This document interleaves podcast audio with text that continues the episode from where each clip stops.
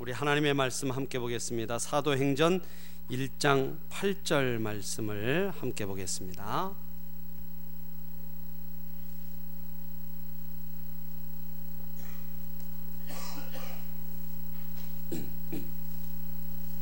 사도행전 1장 8절 말씀 우리 한 절 말씀인데요. 우리 한 목소리로 한 목소리로 합독하겠습니다.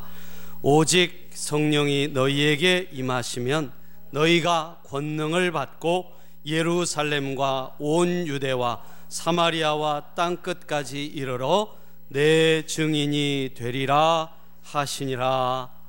아멘. 우리 이 시간 아, 찬송으로 하나님 앞에 영광 돌리고 말씀 나누기 원합니다. 우리 찬송가 268장 죄에서 자유를 얻게 하면 우리 찬양하실 때 여러분 어깨를 쭉 펴시고 어깨를 한번 펴시고 마음을 여시고 여러분 큰 소리로 큰 목소리로 내가 낼 수 있는 최대한의 목소리로 우리 하나님을 힘차게 함께 찬양하겠습니다. 우리 박수하면서 함께 찬양하겠습니다. 죄에서 자유를 얻게 함은 죄에서 자유를 얻게 함은 보혈의 능력 주의 보혈 시험을 이기고 승리하니 참 놀라운 능력이라 주의 보혈. 별 능력이 또다 피 믿어 주의 보혈. 그 어린 양 매우 귀중한 피로 육체의 정욕을 육체의 정욕을 이길 힘은 보혈의 능력 주의 보혈 정결한 마음을 얻게 하니 참 놀라운 능력이 주의 보혈. 능력이 또다 주의 피. 믿어 주의 보혈.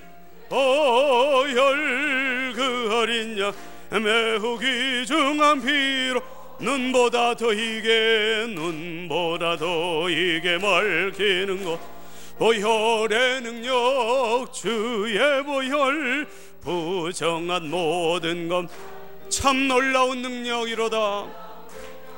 할렐루야 주의 보혈 보혈 능력이 또다. 주의 피 믿어. 주의 보혈 그 어린 양이 매우 귀중한 피로 구주의 복음을 구주의 복음을 전할 제모 보혈의 능력 주의 보혈. 마다 나에게 찬송 주니 참 놀라운 능력이 주의 보혈 찬양합니다. 보혈 능력이 또다 주의 피 믿어 주의 보혈 그 어린 양 매우 기주 주의 보혈 능력이 또다. 주의 보혈 능력이 또다. 주의 피 믿어 주의 보혈 그 어린 양 매우 귀중한 피로라. 할렐루야 예수의 보혈을 의지하여 우리가 이 자리에 나온 줄로 믿습니다. 하나님의 은혜와 복이 여러분 심령과 삶 속에 넘치시기를 다시 한번 주의 이름으로 축복합니다. 아멘. 이 시간에는 우리 함께 읽은 말씀을 가지고 땅 끝까지 이르러 라는 제목으로 잠시 말씀의 은혜를 나누겠습니다.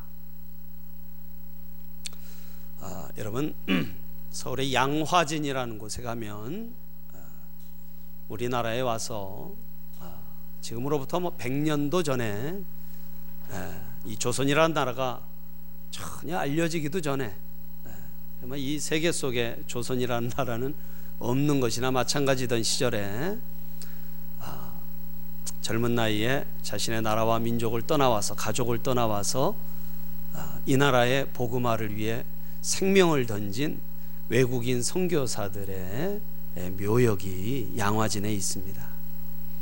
아, 여러분 그림을 좀 보여주세요. 어, 여러 어, 우리 선교사들이 이 양화진 묘역에 묻혀 있는데요. 그래서 아, 우리 각 교회 교회 학교들에서 아, 선교와 전도에 대해서 또 섬김과 헌신에 대해서 체험하고자 방문하는 귀한 성지 중에 한 곳입니다. 어, 수백 명의 선교사들이 묻혀 있고요. 그 중에는 어, 서 서평이라는 한국 이름 같은데 서 서평이라는 어, 한 선교사의 묘지도 있습니다. 이 수많은 이 외국인 선교사들이 100년도 전에 더 전에 우리나라에 와서 아, 주의 복음을 전하고 헌신하는 삶을 아, 살았기에 오늘날 여러분 우리가 예수를 믿고 한국의 교회들이 예, 생겨나게 된 줄로 믿습니다. 예. 얼마나 귀한 곳인지 모르겠어요. 앞으로 우리 교회도 이 양화진 선교사 묘역에 한번 아, 가서 그분들의 뜻을 기리고 은혜 받는 시간을 한번 만들려고 합니다. 아, 서서평 선교사는 누구였을까요? 제가 동영상을 하나 준비했습니다. 우리 잠시 편한 마음으로 우리 서서평 선교사님의 일대기를 한번 잠시 감상하도록 하겠습니다.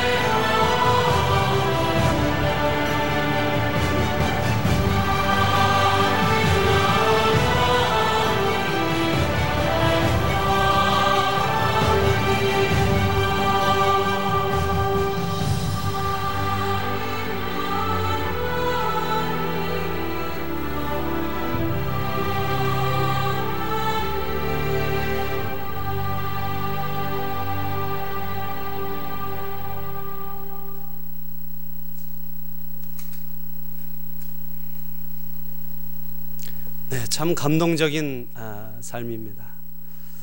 아, 이 나라의 존재도 이 백성의 존재도 모르던 시절에 예, 예, 가족에게까지 버림받았지만 하나님의 사명을 좇아서 한국에 와서 아, 삶을 바친 이런 선교사님들이 있었기에 여러분 오늘날 우리가 예수님을 알고 예수님을 믿고 믿음의 삶을 복되게 살아가고 있는 줄로 믿습니다. 할렐루야. 예. 여러분 왜 서서평 선교사를 비롯한 양화진 묘역에 잠든 이 많은 선교사들은 왜 이역 만리 조선이라는 나라에 와서 생명을 바쳐가며 남들이 보기에 참 무리해 보이고 말도 안 되는 일을 했을까요? 가족조차도 이해하지 못하고 받아주지 않는 이런 일을 왜 그들은 해야만 했을까요? 도대체 선교가 무엇이길래 그들은 그들의 삶을 바쳐 예, 이 선교의 일을 하게 됐을까요? 분명한 것은 여러분 예, 그들의 마음에 이 일을 하게 하신 하나님의 음성이 있기 때문인 줄로 믿습니다. 선교는 하나님께서 부르신 너무나 귀한 사명이에요. 여러분 우리가 흔히 사용하는 선교에 관한 말에는 선교, 미션, 영어로 미션이라고 하죠. 또 전도라는 말, 예, 이반젤리즘이라는 말이 있습니다. 선교와 전도 사실 같은 말처럼 우리가 사용하고 있어요. 근데 이 선교라는 말은 본래 이 라틴어 말입니다. 아, 이 미시오라는 말인데 이 말이 사명이라는 뜻이에요. 파견 또는 사명이라는 의미를 가지고 있고 전도는 그리스 말이죠. 유앙겔리온이라는 말, 즉 복음 또는 기쁜 소식이라는 뜻을 지닌 말입니다. 예. 그래서 이 전도는 주로 동일한 언어권이나 문화권에서 수행되는 복음 전파 사역을 말하는 것이고 선교는 주로 비기독교 국가에 예, 파견되어 교회 설립과 함께 교육과 의료, 사회 사업 등을 실시하는 것을 선교라고 말합니다. 그래서 우리가 사실은 이 선교와 전도는 같은 말인데 국내에서 하는 것을 전도라고 한다면 국외에서 특히 이 기독교 복음을 들을 수 없는 그런 문화권에 있는 그런 외국에서 행해지는 복음 전도 사업을 선교라고 명명합니다. 그러니까 결국은 여러분 어떤 범위의 문제지 전도와 선교는 같은 의미예요. 여러분 우리가 하나님 앞에 전도의 사명을 받았다면 선교의 사명도 함께 받은 줄로 믿습니다. 예, 전도와 선교는 결국 같은 거예요.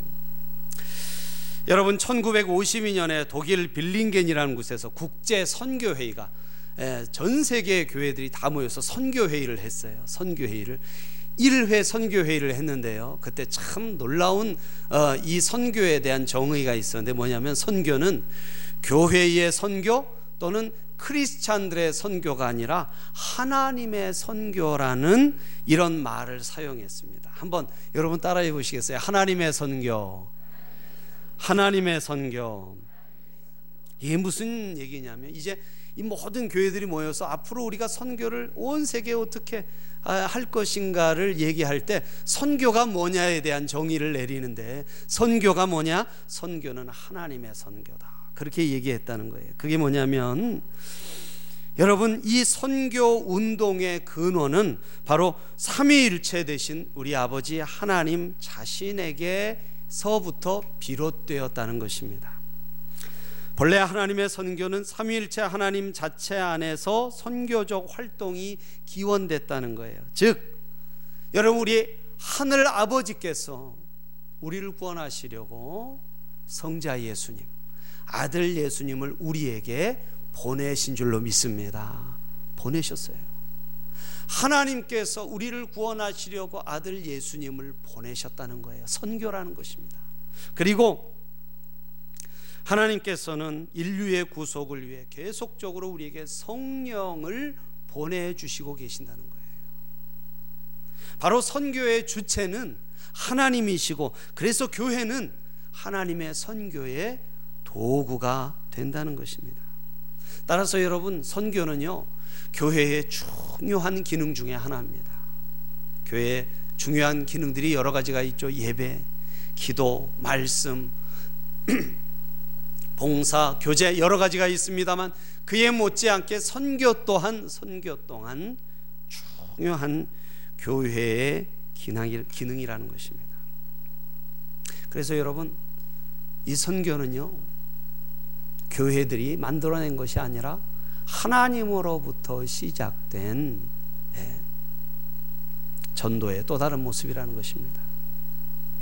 여러분 우리 교회가 내일부터 4박 5일 동안 1회 필리핀 단기 선교 여행을 가고자 하는 이유도 바로 그것입니다.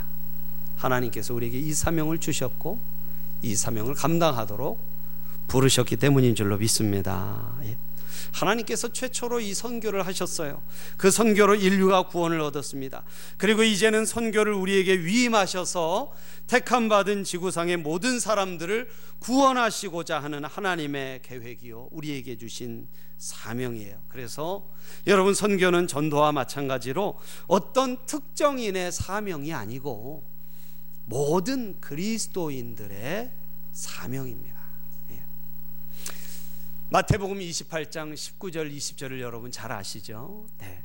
그러므로 너희는 가서 모든 족속으로 제자를 삼아 아버지와 아들과 성령의 이름으로 침례를 주고 내가 너희에게 분부한 모든 것을 가르쳐 지키게 하라 볼지어다 내가 세상 끝날까지 너희와 항상 함께 있으리라 하시니라 전도와 선교의 예, 명령이요 위임하신 사명이에요. 오늘 본문에서도 우리 본문 말씀 다시 한번 읽어 보실까요? 본문 말씀 사도행전 1장 8절입니다. 시작 오직 성령이 너희에게 임하시면 너희가 권능을 받고 예루살렘과 온 유대와 사마리아와 땅 끝까지 이르러 내 증인이 되리라 하시니라. 할렐루야. 할렐루야. 여러분 성교가 교회의 사명이요 우리의 사명임을 깨닫고 믿는 은혜가 여러분 심령에 있기를 축복합니다. 예. 선교를 왜 해야 합니까? 도대체 선교를 왜 했습니까? 선교는 교회의 사명이요 성도들의 사명이기 때문이에요. 여러분 그렇다면 우리가 이 선교를 통해서 얻는 유익은 도대체 무엇일까요? 이 선교를 통해 우리가 얻는 것은 무엇입니까? 자, 그런데 여러분 선교는 본질적으로 얻기 위한 것이 아니라 주기 위한 것이에요. 믿으시면 아멘 하시기 바랍니다. 여러분 우리 전도할 때도요. 사실 우리가 얻기보다 주기 위해서 하지 않습니까? 그렇습니다.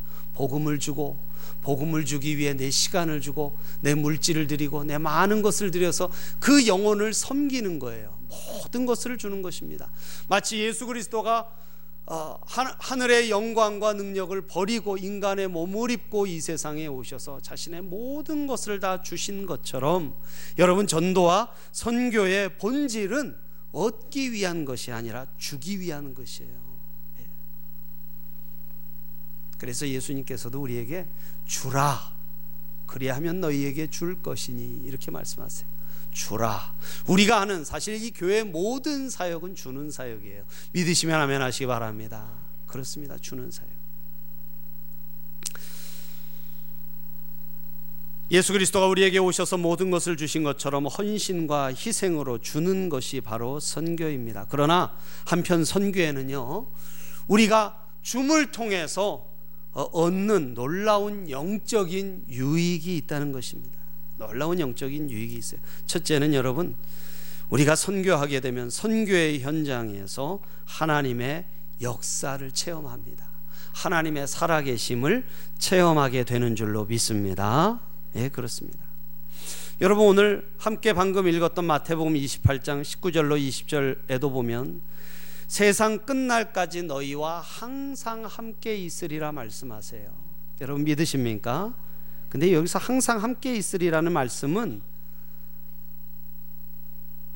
너희는 가서 모든 족속으로 제자를 삼아 아버지와 아들과 성령의 이름으로 침례를 주고 내가 너희에게 분부한 모든 것을 가르쳐 지키게 하라. 바로 그때 그 자리에 하나님께서 우리와 함께 하시겠다는 거예요.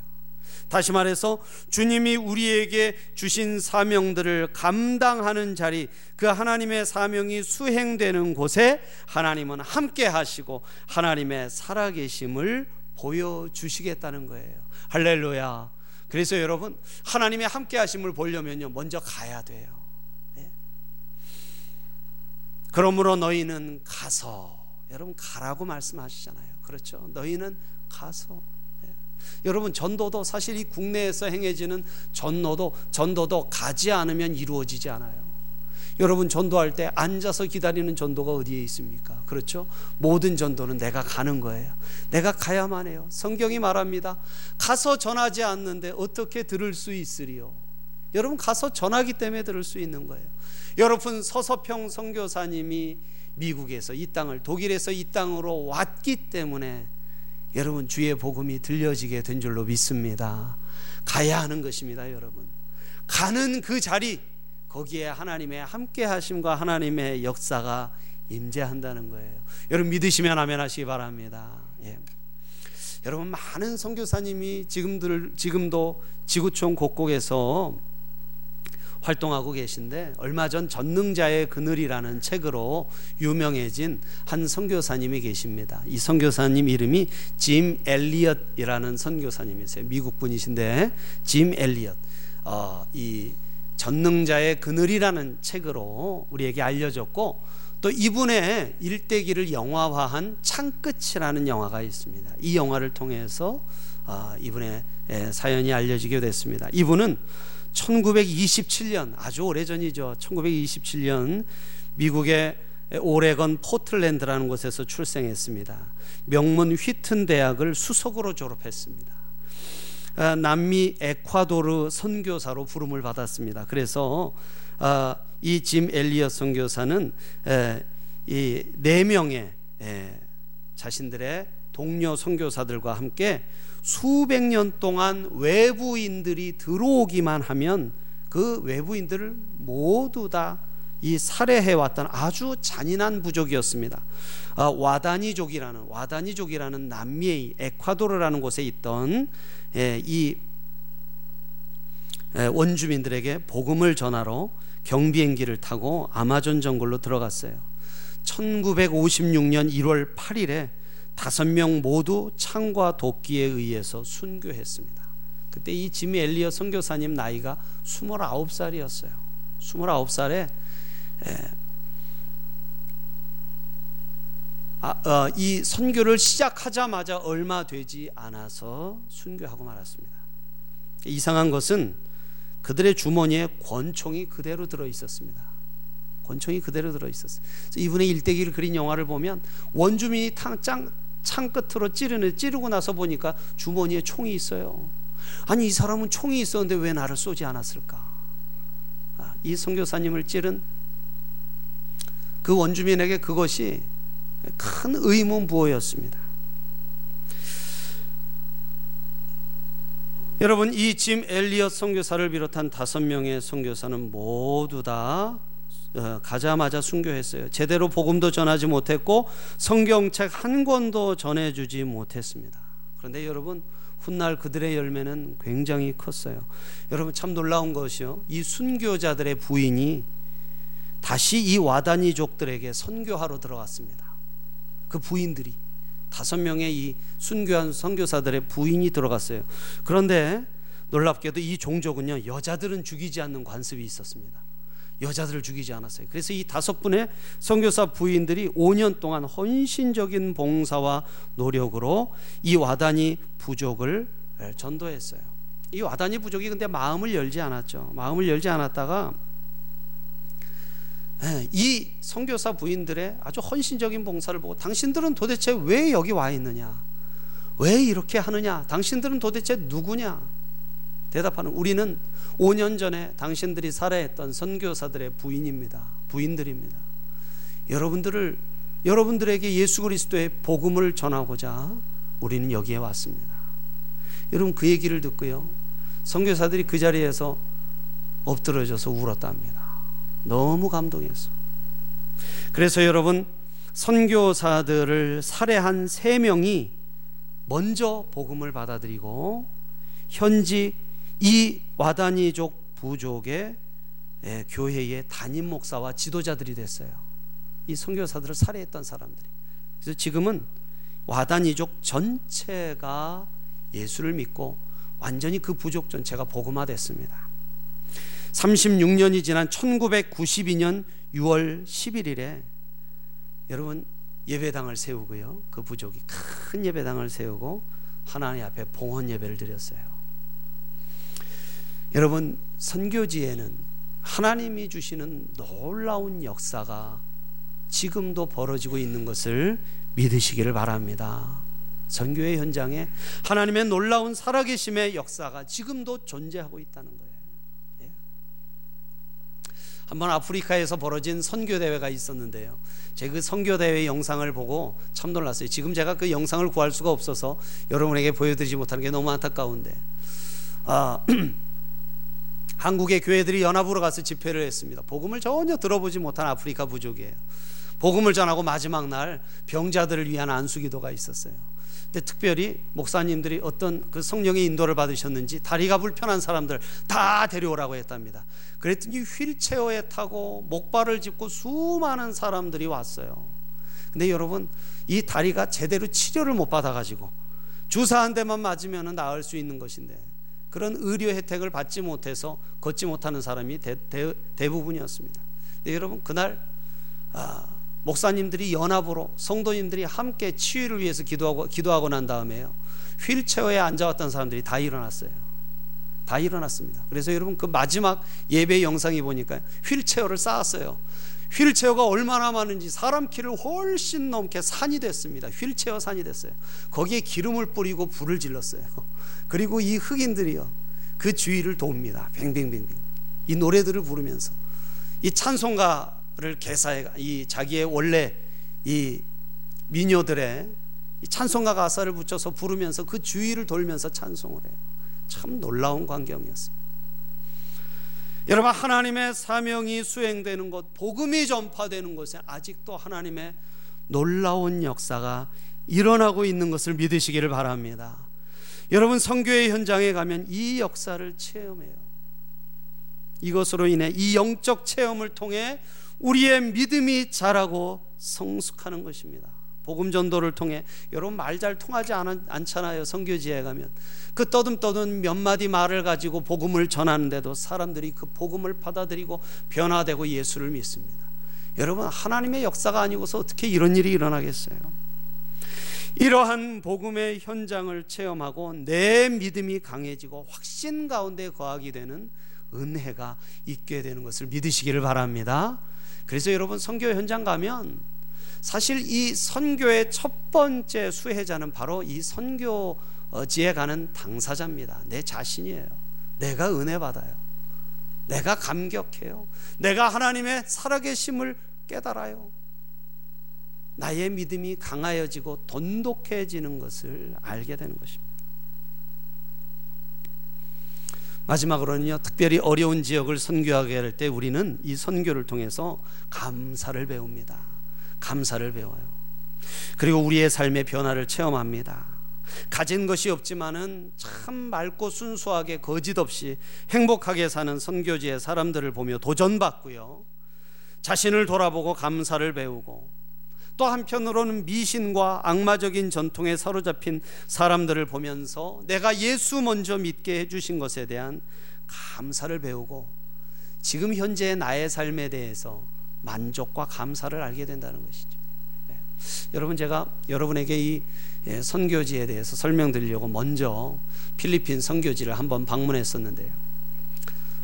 하루 1박 2일로 아, 우리 남전도 회장님과 갔다 왔지만 하루만 갔다 와도요. 정말 얼마나 감사한지 모르겠어요. 전 서울 공기가 참 안 좋다고 생각했거든요. 근데 갔다 온 뒤로는 불평이 사라졌습니다. 네. 황사가 와도 그래도 감사해요. 공기가 비교가 안 돼요. 그렇습니다, 여러분. 이 선교의 삶을 통해 우리 현실의 삶에 대한 만족과 감사를 배우는 이런 놀라운 유익들이 우리에게 있다는 것입니다. 네. 여러분, 우리가 이 첫 번째 선교 여행을 통해 우리가 이런 풍성한 유익들을 누리고 또 우리 모든 성도님들이 누리게 되시기를 주의 이름으로 축복합니다. 예. 자 그렇다면 여러분 선교는 어떻게 하는 것일까요? 어떻게 선교를 하면 좋겠습니까? 이 선교라고 하면 참 막연합니다. 해본 적도 없고 어떻게 해야 될지도 잘 모릅니다만 여러분 선교는 우리가 큰 범주로 두 가지로 나눕니다. 직접 선교와 간접 선교로 나눠서 해요. 직접 선교와 간접 선교. 직접 선교라는 것은 우리가 직접 가는 것입니다. 직접 가서 그 사람들을 만나고 접촉하고 복음을 전하는 것이죠. 현지에 가서 전도 집회를 열어서 사람들을 모아서 복음을 전하는 것도 직접 선교입니다. 예. 두 번째는 간접 선교예요. 간접 선교는 사역자를 파송하고 물질로 지원하는 것입니다. 내가 직접 가지 않고요. 사역자를 파송하고 물질로 지원하는 거예요. 전도에 필요한 시설이나 건물을 세우고 어, 여러 가지 이 물질적인 것으로 하는 선교입니다. 그러니까 이 비교적 직접 선교보다는 쉽습니다. 그래서 여러분 갈수록 갈수록 이 우리나라의 선교도 직접 선교는 아니 직접 선교는 약해지고요. 예. 간접 선교만 강해지고 있어요. 왜냐하면 직접적인 것이 힘들고 어렵기 때문에 직접적인 것은 약해지고 직접 가지는 않고요. 이제는 대부분 다 그냥 어, 물질로 만 하려는 그런 경향들이 많이 이루 있는데 우리가 효율적으로 선교하기 위해서는 직접 선교와 간접 선교가 균형을 잘 이루어야만 이루어야만 합니다. 우리가 물질로 선교하는 것도 중요하지만 우리가 직접 가는 것이 중요해요. 왜냐하면 여러분 돈만으로는 온전한 선교가 이루어지지 않기 때문에 그렇습니다. 여러분 예전에 제가 한번 이 클레이튼 커셔라는 아, 여러분 우리 류현진 선수가 가 있는 LA 다저스라는 미국 프로 야구단이 있죠. 여러분 아시죠? 예. 거기에 아주 부동의 에이스가 있습니다. 첫 번째 선발 투수예요. 그 사람이 클레이튼 커셔라는 사람인데 그 사람의 동영상을 제가 몇 주 전에 보여드린 적이 있습니다. 이분이 참 믿음이 좋아요. 25살인데 예, 아, 시즌이 끝나면 쉬는 동안에는 꼭 아내와 함께 잠비아라는 아프리카의 잠비아라는 나라에 가서 선교를 합니다. 근데 처음에는요 선교를 돈으로 했대요. 어, 연봉을 뭐 연봉이 아니죠. 그 이 이 계약해서 받는 돈이 1억 달러가 넘습니다. 엄청난 돈을 벌어요. 그래서 처음엔 돈으로 선교했어요. 근데 여러분 아무리 돈을 갖다 줘도요 변화가 일어나지 않습니다. 변화가 일어나지 않아요. 네. 왜 그럴까? 생각하다 클레이튼 커셔는 직접 가기로 했습니다.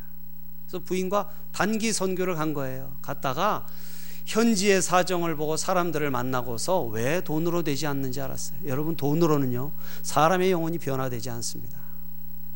그래서 클레이튼 코셔는 아 돈이 문제가 아니라 복음을 전하는 것이 더 중요하구나. 그래서 이 잠비아 지역에 고아원을 세웠어요. 고아원을 세우고 아내와 함께 선교팀을 이끌고 직접 가서 복음을 전합니다. 여러분 복음을 전하고 사람들의 심령이 변화받은 후에야 그 지원하는 물질이 의미가 있어지는 거예요. 우리가 가려고 하는 이 필리핀의 파야타스 지역의 예, 실로암 교회 우리 담임 목사이신 남순우 선교사님 역시 아무리 건물을 세우고 도로를 닦고 식량을 나눠줘도 변화는 없답니다. 여전히 변화는 없어요. 그냥 진흙밭에서 뒹굴면서 하루하루 삽니다. 예. 여러분 변화의 핵심은 복음이라는 거예요. 근데 여러분 복음은요 돈으로 전해지지 않더라고요. 돈으로 전해지지 않습니다. 복음은 사람이 전해야 해요. 참 희한하게도 복음은 방송으로 문서로 여러 가지로 전하지만 그러나 강력한 복음 전도의 방법은 사람과 사람 간의 관계를 통한 전도예요. 관계를 통한 전도. 믿으시면 아멘 하시기 바랍니다. 그래서 여러분 우리도 열린 모임 이 전도할 때 관계 전도하지 않습니까? 왜 그러느냐? 왜 그러느냐? 이것이 하나님이 사용하시는 선교와 전도의 방법이기 때문에 그렇습니다. 복음이 건너갈 때요. 사람의 인격을 통해서 건너가야 돼요. 그때 그 복음은 열매를 맺는 것입니다. 그래서 여러분 예수님도요. 직접 오신 거예요. 그래서 예수님도 직접 오신 것입니다. 그래서 우리에게 직접 말씀하신 거예요. 여러분 지금도 말씀을 통해서 우리에게 예수님은 직접적으로 말씀하고 계신 줄로 믿습니다. 예수님의 그 인격을 통해 우리에게 말씀하셔서 우리로 그 말씀을 깨닫고 듣, 듣고 받아들이게 하시는 거예요. 여러분 우리가 하려는 것은 단기 선교입니다. 장기 선교가 아니에요. 4박 5일만 갔다 옵니다. 몇 달씩 또는 몇 년씩 있는 장기 선교가 아닙니다.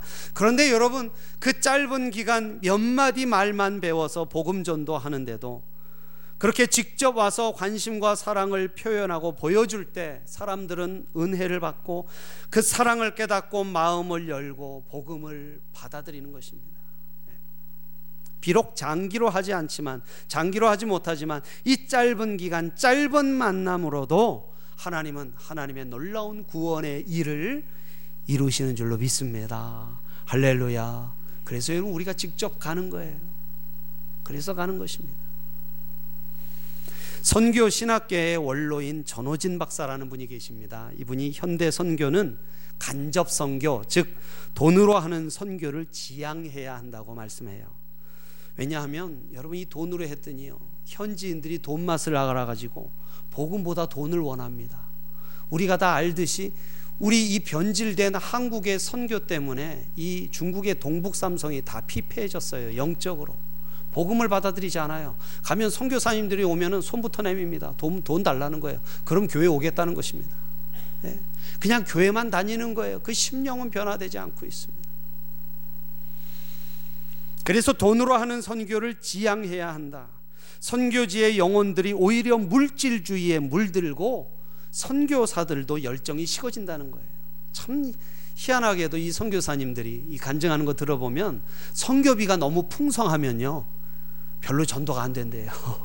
근데 선교사님 자체가 어려운 가운데 그래서 현지인들의 어려움에 공감할 때 선교는 이루어진다는 거예요.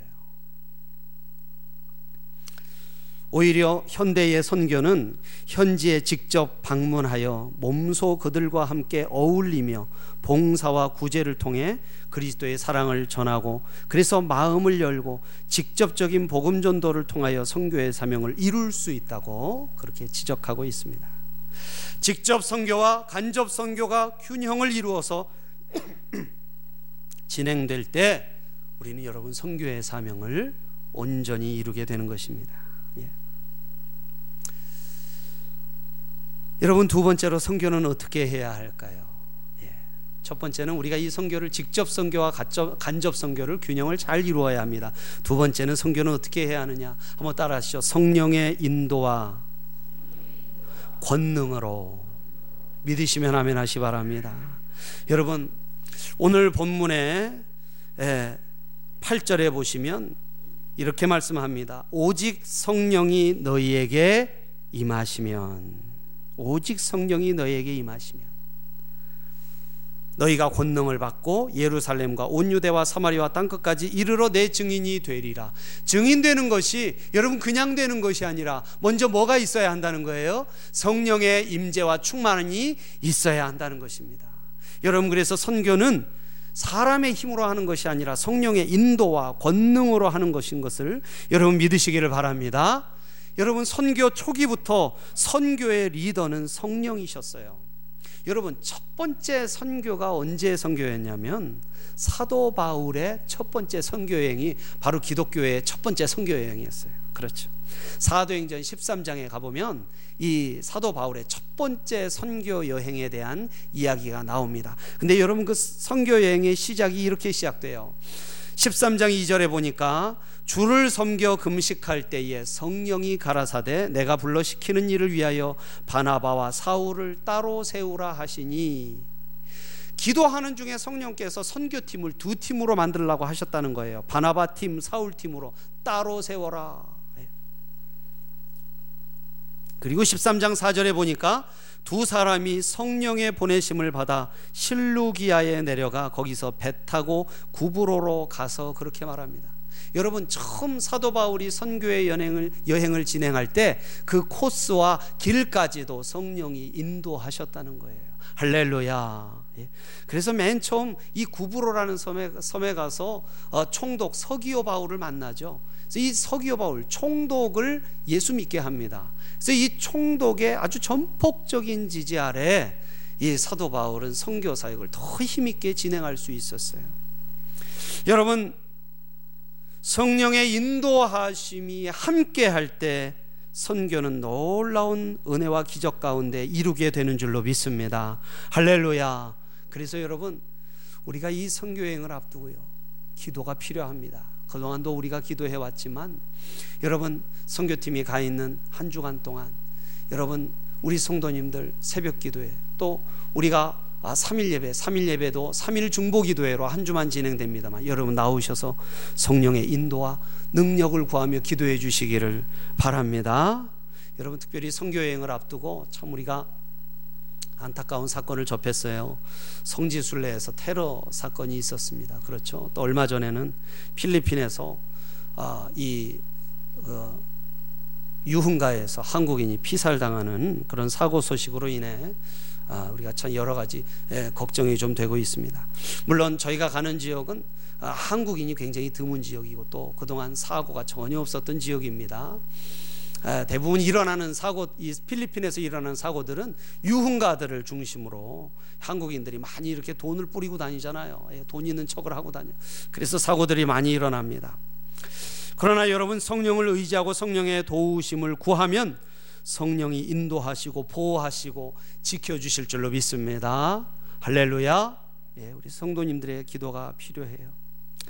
주님은 선교의 장에 나아갈 때 권능 있게 사역할 것을 기대하십니다. 누가복음 10장에 가 보시면 19절에 내가 너희에게 뱀과 전갈을 밟으며 원수의 모든 능력을 제어할 권능을 주었으니 너희를 해칠 자가 결코 없으리라. 아, 선교 여행을 전도 여행을 떠나는 제자들을 향하여 이렇게 말씀하시죠. 그리고 여러분 그 전도 여행에서 돌아온 제자들에게 예수께서 이르시되 사단이 하늘로부터 번개같이 떨어지는 것을 내가 보았노라 그렇게 주님 말씀하세요.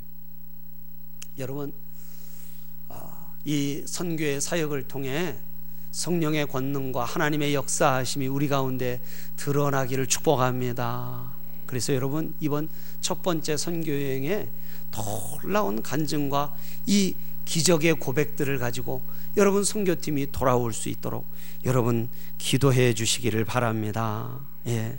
이 선교를 통해서 우리가 하나님의 뜻을 이루고 하나님의 영토를 확장하고 예수의 살아계심을 전하고 또 우리의 영성이 성숙하고 교회가 사역의 지경이 넓혀지는 이 놀라운 축복이 이번 이 선교 여행을 통해서 또 기도로 선교하시는 우리 모든 성도님들의 동참 속에 하나님 앞에 영광 돌리고 우리에게 복이 되는 선교지의 역사가 되는 놀라운 사역이 되시기를 되어지기를 예수님의 이름으로 축복합니다.